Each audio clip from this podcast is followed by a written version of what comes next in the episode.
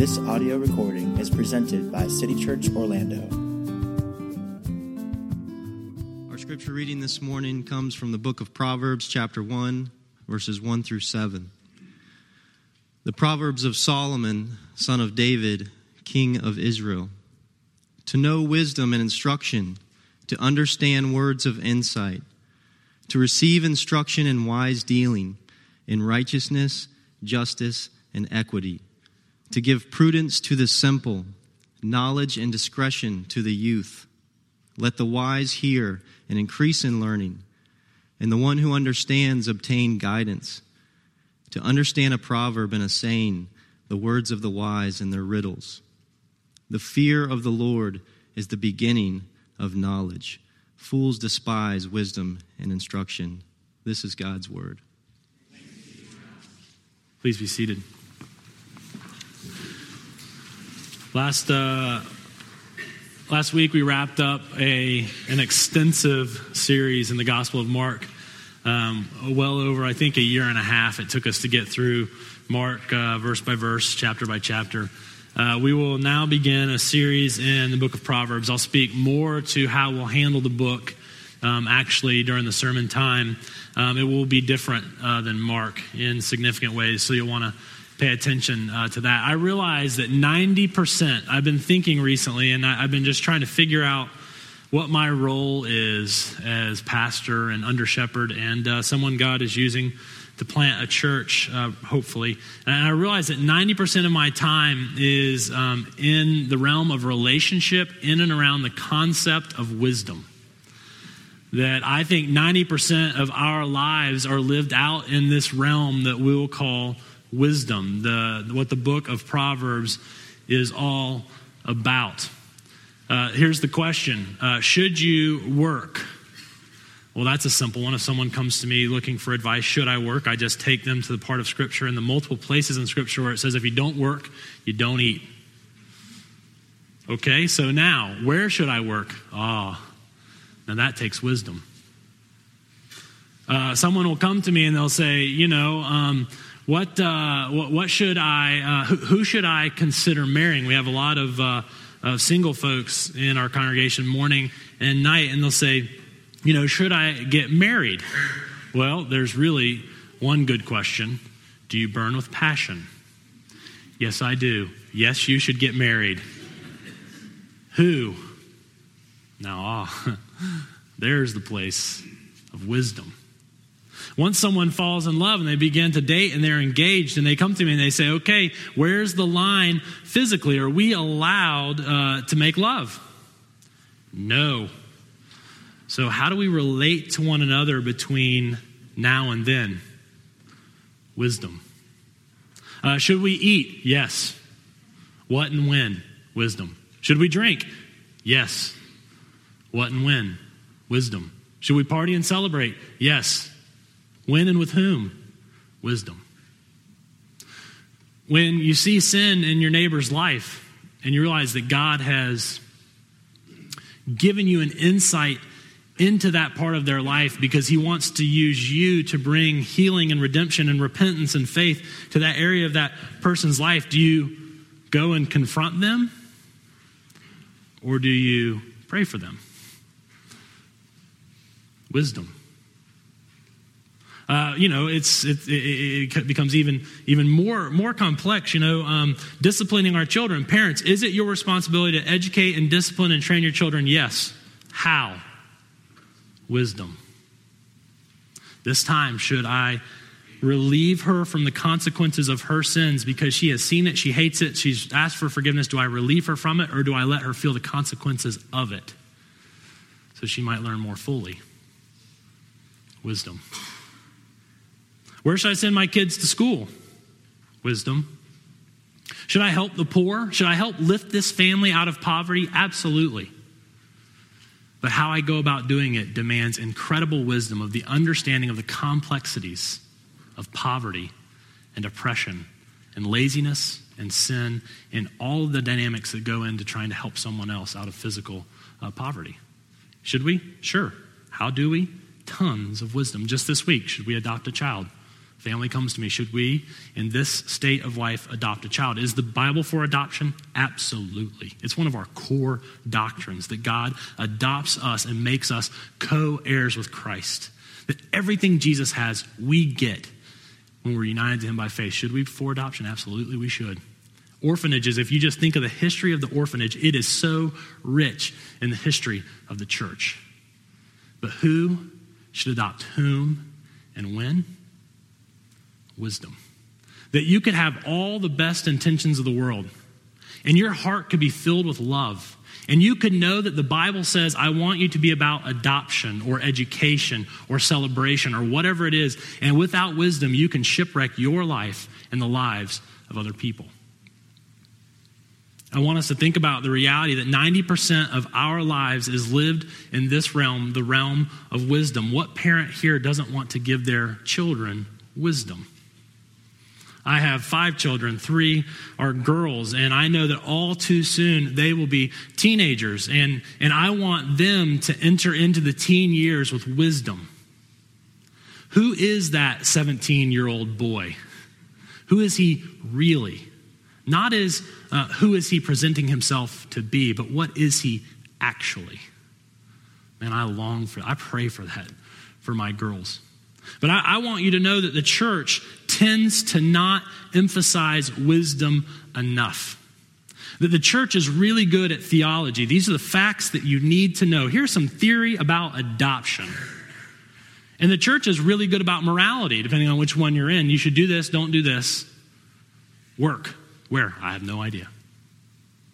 But my, my experience in the church growing up, and I realize this is anecdotal, has been that no one taught me wisdom. No one said you're going to live 90% of your life in this place called wisdom, and you could know a bunch of stuff and you could be good about a bunch of stuff, but if you don't understand wisdom, your life is going to be filled with folly, and folly is so painful. And so we're going to give our hearts our minds and our time to the studying of Proverbs over the next however many weeks it takes us to get through. You know that IQ and wisdom, they're not the same, right? We all know that person with the extraordinary IQ, the, the education that makes their resume look amazing, and yet because they don't know how to relate to other people, because they don't know how to control their tongue, they don't know how to be patient at work, they have no physical fitness, and they don't take breaks, they don't, don't understand rest, this person, this brilliant person with a high IQ, is absolutely foolish. And at the same time, we know a lot of people I think I'm probably, uh, I'm aspiring to be one of them. People with average IQs, but who have wisdom and they make sense of their lives. Their lives are blessed, and the people around them experience that blessing. We call that street smarts. In essence, that's what uh, this series is going to be all about. I, my goal, I have a couple of them for you this morning. The first is to create an urgency in you to want wisdom. I'm going to define it for us in a little bit. We're going to talk more about it. But I want Proverbs 4 5 to be our prayer. Get wisdom. It's the word for acquire. Get insight. Do not forsake her. She will keep you. Love her. She will guard you. And in chapter 8, verse 10, wisdom is calling out and she is saying, Take my instruction instead of silver. Wisdom calls out and says, Take my knowledge rather than choice gold.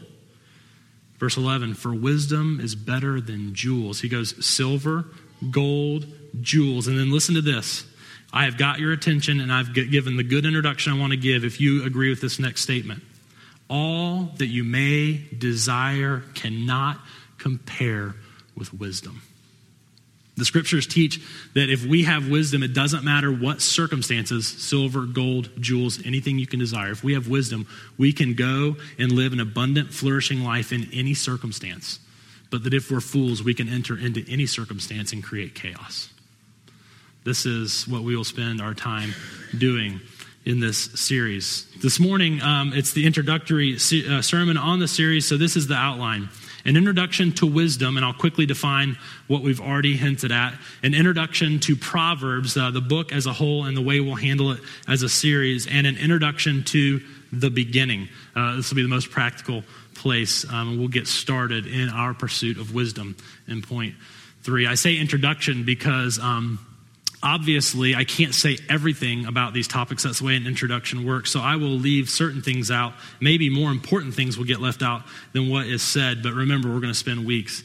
And every week, I guarantee you that wisdom, proverbs, and the beginning will come up over and over. Let's pray. In James, you say, if any of us lacks wisdom, that we should ask you and that you give it generously. We are here seeking wisdom. We are here to purchase and buy up and use the resources we have to become wise. Great Father, we thank you that in Christ are hidden all the treasures of wisdom and knowledge. We thank you that Christ is wisdom for us. And we thank you also that Christ is wisdom in us, that by the indwelling Spirit, the Spirit of wisdom, we are increasingly made wise would you use your word? Would you use your people and their gifts? Would you use, by all means, the spirit of wisdom to transform us this morning? In your name we pray. Amen. If you'll get your uh, worship folder out, the insert, if you have your own Bible open, that's great. We're going to begin to look through chapter 1 verses 1 through 7 of the book of Proverbs, an introduction uh, to wisdom. If you kind of just glance down through verses uh, 1 through 7, you're going to see a lot, a lot of synonyms, a lot of different words given uh, by Solomon or the editor of this book um, on uh, synonyms for wisdom. You know, there's wisdom, instruction, insight, wise dealing, prudence, knowledge, discretion. As you go through the book as a whole, you're going to continue to see these same words over and over and over again again. And what the, the, the writer is, is giving us the hint to is that, is that these words, these words, these synonyms are not direct synonyms for wisdom, but that they are perspectives on wisdom. So if wisdom is the reality in the middle, these words give different insights and different definition into them. Another commentary said that they are like a rainbow that there are different colors that bleed into one another and they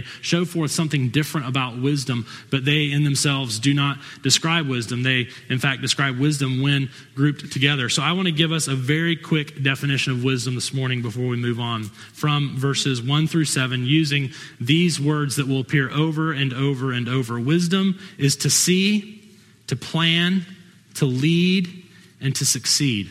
Wisdom is to see clearly to plan meticulously, to lead humbly, and to succeed biblically. First, uh, to see clearly. Uh, at the end of verse 2, there's a word there for insight, to understand words of insight. Uh, this is a word that has to do with discerning.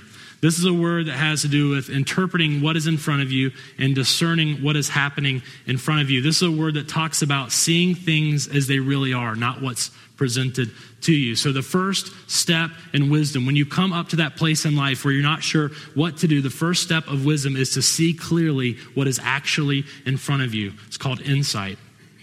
The second step of wisdom is to plan meticulously. If you look in verse 4, uh, in the first line of that stanza, and in the second, it talks about prudence and discretion. Uh, prudence is the, uh, the ability um, uh, to come up with a tactic or a strategy among many strategies, the one that will be the best at attaining your goals. So, prudence and discretion are this idea of planning. I see what is in front of me. I will consider multiple ways of walking through this suffering, through this opportunity, uh, through this stage of life. And as I see it, I will pick the right plan to walk through it. That's planning meticulously, prudence and discretion. The third step is to lead humbly.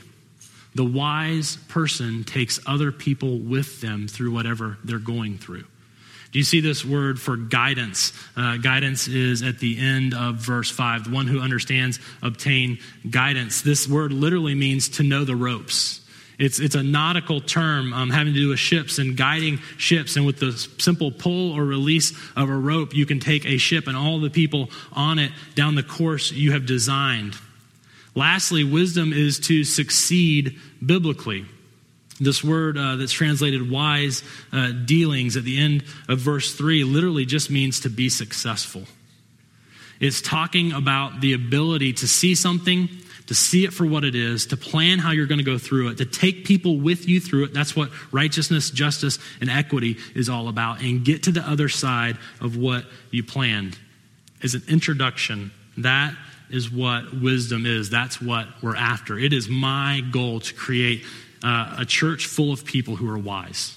When, when I look at you, I, I see small group leaders, I, I see church planters. I see counselors. I see the vision getting worked out. And what I want is not 90% of my time in the pastoring of the people in wisdom, but our time being given to the pastoring of the people. I want us to be able to do this. I uh, have two great theologians that I will quote in summarizing my introduction to wisdom J.I. Packer on the one hand, and Ray Cortez on the other. Uh, you'll remember Ray, he's the guy that came and baptized Liam for us several months ago. And please don't tell him I put him on par with J.I. Packer. This is partly a joke, but you did not laugh. Thank you. Hey, when you do the tape, could you cut that laugh in after the joke, wherever you are? Could you do that for me? My mom will like that. J.I. Packer says this Wisdom is the power to see and the inclination to choose the best and highest goal, together with the surest means of attaining it. Ray Cortez tells the following story as a summary of wisdom. Uh, four men go hunting, and uh, we'll call them Bob, Dan, Tom, and Jack. And they go on a hunting trip, and they go to a cabin with just two rooms. And when they get there, they see uh, that in the two rooms, there's only a king size bed in each. And so each will literally bunk with the other. And so coming into this trip, they know that, that Bob is quite the famous snorer, and, uh, and their little community uh, knows about about this. Literally, the neighbors of Bob can hear him at night when he snores. And so they all know they're going to have to take a turn sleeping in the king bed uh, with Bob. So, night number one, Dan takes his turn. The next morning, Dan comes out. He looks frustrated. He looks tired. He looks confused. Uh, they say, How did you do? Bob's like, I, I did great. Dan says, I didn't sleep a wink. That guy makes noises I've never heard before. Then Tom takes his turn on night number two. Think we've been here a couple days. I've been hunting. I'm tired. I shouldn't have any trouble whatsoever. In fact, he tells the rest of the gang that he will do well uh, with Bob. And so the next morning, uh, uh, he comes out, and, uh, Tom uh, looks like he was holding on to a light pole through the, the greatest hurricane that ever hit uh, the Gulf of Mexico. And he just looks beat down and weathered like he was in a wind tunnel all night long. And he said, It's as if I was sleeping right next to the train tracks all night long. And Jack goes in, it's his turn, night three. And the next morning, Jack comes out, he's refreshed.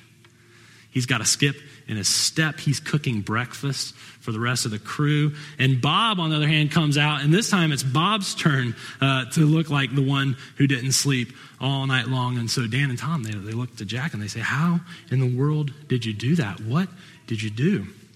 He said, Well, once I got into my pajamas, the ones my mom gave me at birth, I walked over to Bob's side of the bed and I tucked him in for the night. I felt like it was the most loving thing to do. I kissed him on the forehead and I patted him on the behind and I told him, I've really been looking forward to my turn for three days. Bob didn't sleep a wink that night. So you can take Packer with all those words, or you can take Cortez. That's wisdom. It's the ability to look at a situation that has been unclear or hazardous to other people. It's the understanding of the way things are, not as how they've been presented to you. It's the ability to make a plan that will work. It's the execution of that plan, and finally, it's the desired outcome. In this case, rest. That is a very brief introduction to wisdom. We will continue to unpack those ideas um, in the weeks to come. Secondly, an introduction uh, to Proverbs. An introduction to Proverbs. If you look at chapter 1, verse 1, this is the introduction to the entire book. The Proverbs of Solomon, uh, the son of David, the king of Israel. And he says that these proverbs have been collected by him, the third king of Israel. He says, I've collected these, and this is my goal. This is the purpose for their collection. This is why they're here. It's so that you can know wisdom and instruction, that you can understand words of insight, so you can receive instruction in wise dealing and righteousness, justice, and equity. These proverbs have been collected to give prudence to the simple, knowledge and discretion to the youth, etc., etc. In studying this book over uh, the coming weeks, it will be helpful to us as we try and gain wisdom as through studying this book. It, it'll be helpful to us to know who it is written to and how it is to be read. Who it is written to. Uh, I won't spend a lot of time on this because I'm already behind and when I said I would be done. But if you look through our text, there's four groups of people um, that are mentioned in the text. And these four groups of people are going to show up over and over and over throughout the text. Uh, first, if you go, um, well, I'll just I'll start um, on the far left or right, depending on which side you are. Verse seven talks about the fools. There are fools that will be addressed um, in this book. This is the fool. They, they think they know it all. They're always willing to tell you about it. They're arrogant and they're, persi- they're persistent. Because they think they know it all, even if their advice comes back and does not work, they're not teachable. Uh, the, fool, uh, the fool's life never works out but they won't listen to you when you try and explain uh, why. They're dull, they're obstinate, they're literally, the word means thick headed.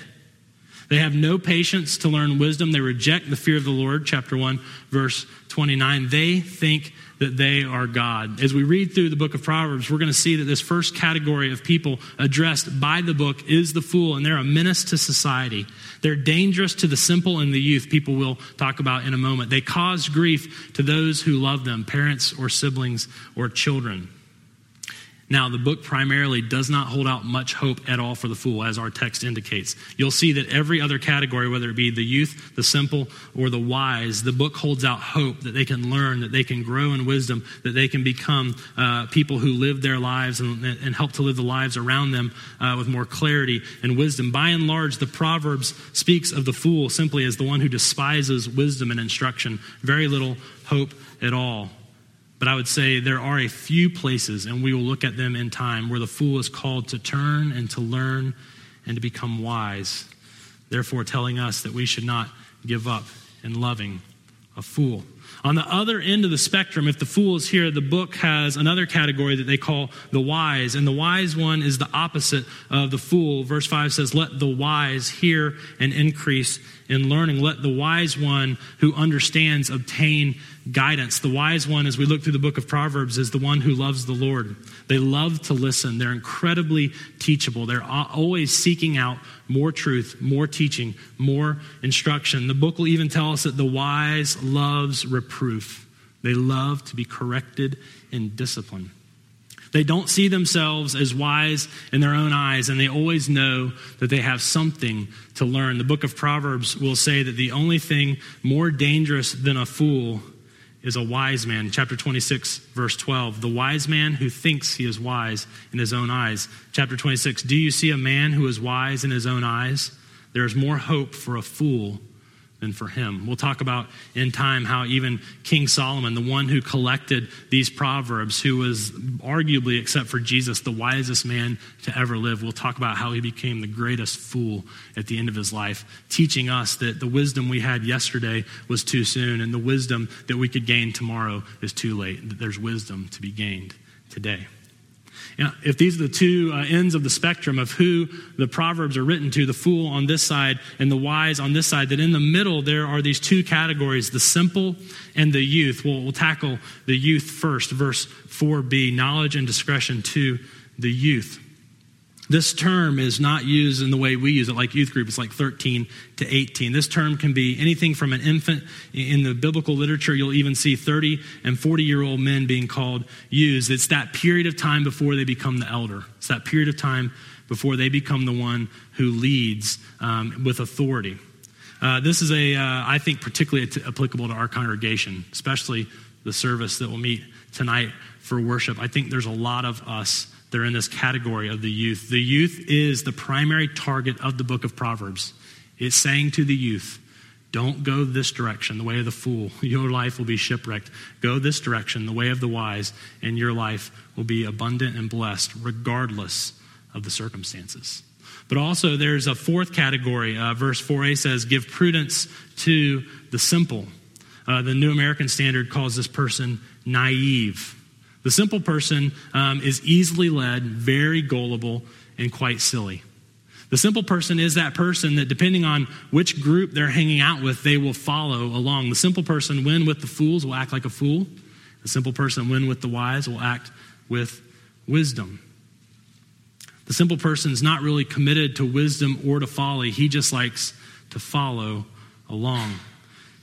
Really, in a lot of ways, in addition to the youth being the primary audience, the simple is sort of a youth um, when it comes to wisdom. And chapter 9 tells us that Jesus and Satan, or wisdom and folly, will fight over the simple in order to have them.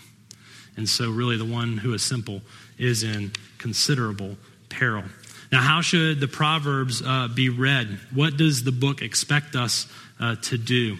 Uh, this is how we, this is, I'm going to try and set up some thoughts on how I'm going to handle uh, this series. If you start in verse 8 and go through the rest of the book, the writer of the book of Proverbs expects you and I to read it all the way through in community.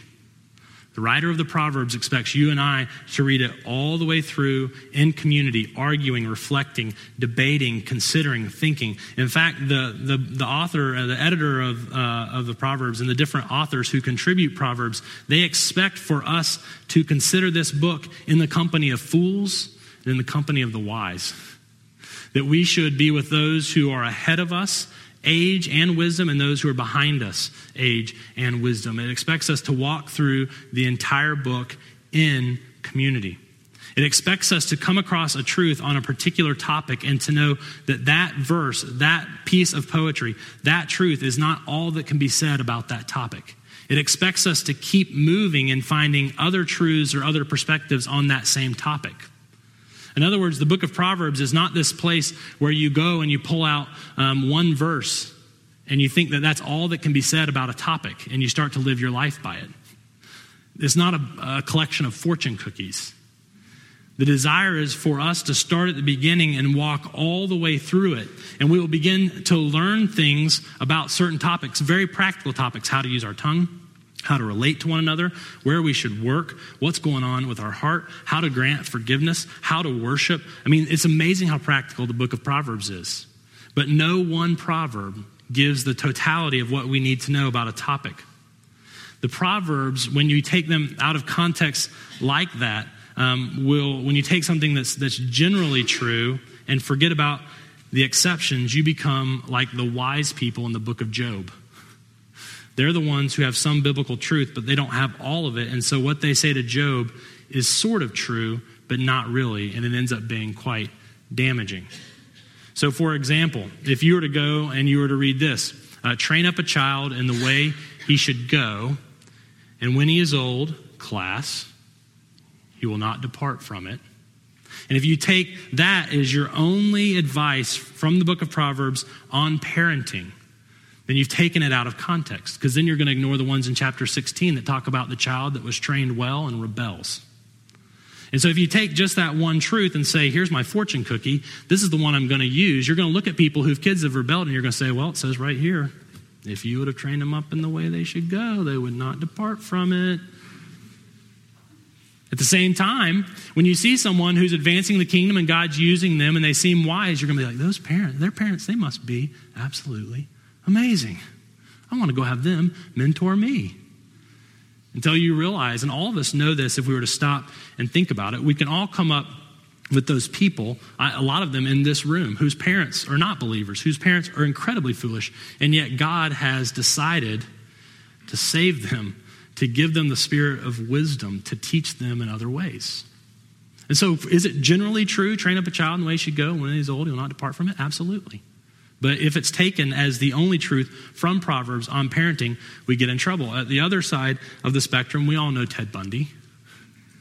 For all intents and purposes, his parents were amazing. If you ask him, his parents, anyone that lived in community with them, they would all say, We don't have any idea what happened to him because these guys are amazing. Their other children are fantastic. And if you were to ask Ted Bundy, he would say, It's not my parents' fault. I rebelled. I did not do what they said. And so, what we will do in this series is, is we will take an idea, and I will, instead of in the past where we would have gone next week, verse 8 through whatever, I will take the different ideas in the books of Proverbs, that thread that will run through the whole thing, and I will pick it out and let us look at it. And I will think about a topic from all the different angles in the book of Proverbs. I've already rattled off a bunch of what they may be. This is halfway there. This is not the optimal way to read or study the Proverbs. The optimal way is to hear something about the tongue, and then hear something about parenting, and then hear something about forgiveness, and then hear something about rebellion. And then, so in other words, and then all of a sudden the tongue comes up again, and parenting comes up again. The book of Proverbs is written in a way to where we don't just think of it as multiple proverbs on this one place, uh, this one topic, but we realize that it's interwoven with the rest. I would illustrate it this way. Um, for me to grow in my parenting, it's not enough for me to understand the Proverbs on parenting. I've got to understand the Proverbs on anger. And for me to understand the Proverbs on how to love my wife well, I've got to understand the Proverbs on what God calls beautiful. And for me to understand um, what the Bible says uh, about working hard, I've got to understand what it says about what you eat and what you drink. And so we can't take anyone out, nor is it going to be good in the long run to take all of them out on one topic. We have to see them as a fabric being woven together. And our pursuit of that in community is what will make us wise. Uh, just as we look to the future, um, if you're uh, at all familiar with what we do here, we have something called City Bible Reading. In City Bible Reading, it's this initiative where we're all trying to read the scriptures together in the morning privately and then moving out into our day to talk about it with others, realizing that God's not going to give me everything there is to know about this text, that I'm going to need others to help me understand it, and they will need me so that they can understand it.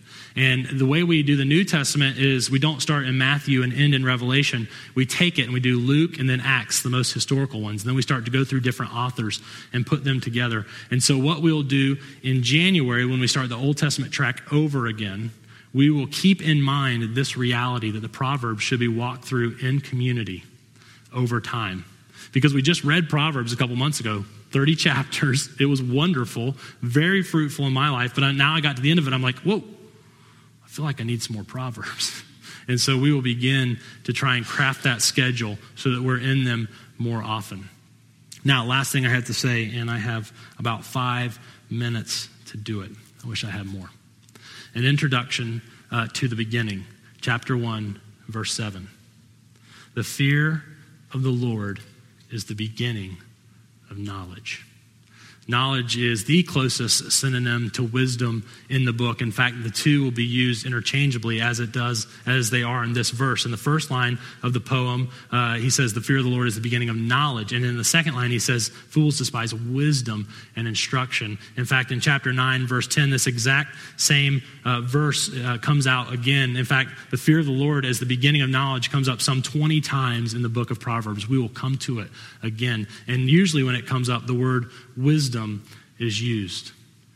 So, if I've created any sense of urgency for us that we want to be people of wisdom, if I've begun to define what wisdom is, and if I've encouraged you at all to come back next week as we start this trek through the book of Proverbs, I want to start us now with what is the foundation of wisdom. Uh, just very, very briefly. This word um, can mean the source of wisdom, it can mean the foundation of wisdom, it can mean the first and controlling principle of wisdom. It is this the fear of the Lord. I can't possibly even begin to start talking about uh, everything there is to be said about the fear and everything there is to be said about the Lord. But biblically, if you look at the whole scriptures, this fear is not a terror. It's not being scared about judgment. 1 John 4:18 says, "There's no fear in love. Perfect love casts out fear, for fear has to do with punishment." And whoever fears has not been perfected in love. This fear, and we're going to talk a lot about this, it's worship, it's awe, it's reverence, it's relationship, it's respect, it's submission, it's surrendering to the Lord. And I can't say everything there is to say about the Lord, Yahweh, God's covenant God, as it says here, that the beginning of wisdom is the fear of the Lord. But in time, we'll talk about how Jesus is our wisdom. We'll talk about he, how he is the Lord Jesus Christ, that in him are all the treasures of wisdom and knowledge. But here's the big idea for today. This is what I want you to chew on this week. If I've lost you, it's not your fault, it's mine. Hard sermon, fast sermon, too much information. Come back with me right now. The Bible says that there's a fool, there's a wise person. That the wise person stands on the foundation of the fear of the Lord. The fool stands on the foundation of the fear of man. That if you want to begin this week to do the first step of becoming wise, it is not reading the book. It is not memorizing any one proverb. It is beginning to ask yourself the question where in my life am I driven by the fear of man? Because that will always produce folly. Said another way, the beginning of wisdom is believing the gospel. Because what are we out there afraid of man for? What are we out there trying to get them to say to us? What are we out there trying to achieve? It's their approval, it's their blessing, it's getting them to say, Good done, well, done, my, my good and faithful servant. We're out there trying to have someone define us, someone approve of us, someone that we can honor and cherish, someone that will smile on us and benedict us. And the book of Proverbs is going to tell us over and over and over again, to the extent that you live your life trying to get man's approval, fearing man, you will walk into folly over and over and over. Think about the young woman asking, So we're in love, but we're not married yet. Why does she act foolishly? Because she does not want to be left by the one who says he loves her. Why do we spend too much on our credit cards? Why do we buy the house we can't afford? Why do we buy the car and go in debt? Why do we do all those things? Those are folly in the book of Proverbs. You know why? We want man to approve of us. We want to be in style. We want to have the latest model. We want to have all the bells and whistles of this life. The book of Proverbs says, to the extent that the foundation of your life is the fear of man, you will walk into folly over and over. At the same time, to the extent that you found your life on the fear of the Lord in the gospel, you will make wise decisions. It's like the guy trying to decide what career he's going to be in. His dad's famous lawyer. His dad's told him since he was a little boy, you're going to be a lawyer. And he's in my office saying, I don't want to be a lawyer. I don't know how to be a lawyer. I make good grades. I went to a good school. I could be a lawyer, but I'm not supposed to be a lawyer. I'm supposed to be a teacher. Foolishness, based on the fear of man, is being a lawyer. Wisdom, based on the fear of the Lord, having your righteousness in Christ, being approved of by God, knowing who you are because of the love of God, you become a teacher. I have a man um, in the past in another city trying to decide who he should date and marry. Foolishness says when you walk into a room, the first thing you think about with women is how they look, not who they are. The world says beauty is like this. And so we have these men that will walk into a room and disqualify 20 amazing spouses because of what they perceive to be beauty based on foolishness. Because why? They want the world to approve of who they've married. They want their older brother to think they did a good job in selecting their mate. On the other side, if you don't care what people think about you and you see that God says, um, I don't care about outward appearance, I look at the heart. You're like, man, he's been really good to me in the gospel. He's been really good to me in Jesus. He's been amazing to me in the church. Maybe I'll start to believe him here.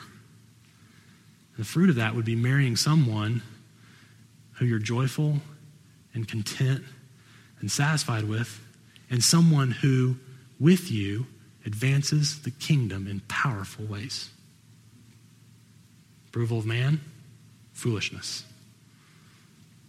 Fear of the Lord through the gospel, wisdom. Do you understand what the gospel tells us? That Jesus is our righteousness and our wisdom. We don't have to go and try and get him to approve of us. We already have it. And to the extent we believe that, receive that, and live out of that, we'll be freed up from foolishness. Let's pray. Lord Jesus, I am convinced that there is a lot that I just said that needs to be uh, cut and put on the floor. But I would have to guess that something of what I just said needs to get deep into our hearts. And so I pray now that you would take whatever is from you and you would plant it deep into the hearts and the lives of the men and women here. And that you would cause them to gnaw on it and to chew on it and to reflect on it and to begin to believe you in it. Would you take whatever folly has come out of my mouth, would you take it and cause it to go away? If there's any wisdom from you, the spirit of wisdom, would you apply it? In your name we pray. Amen.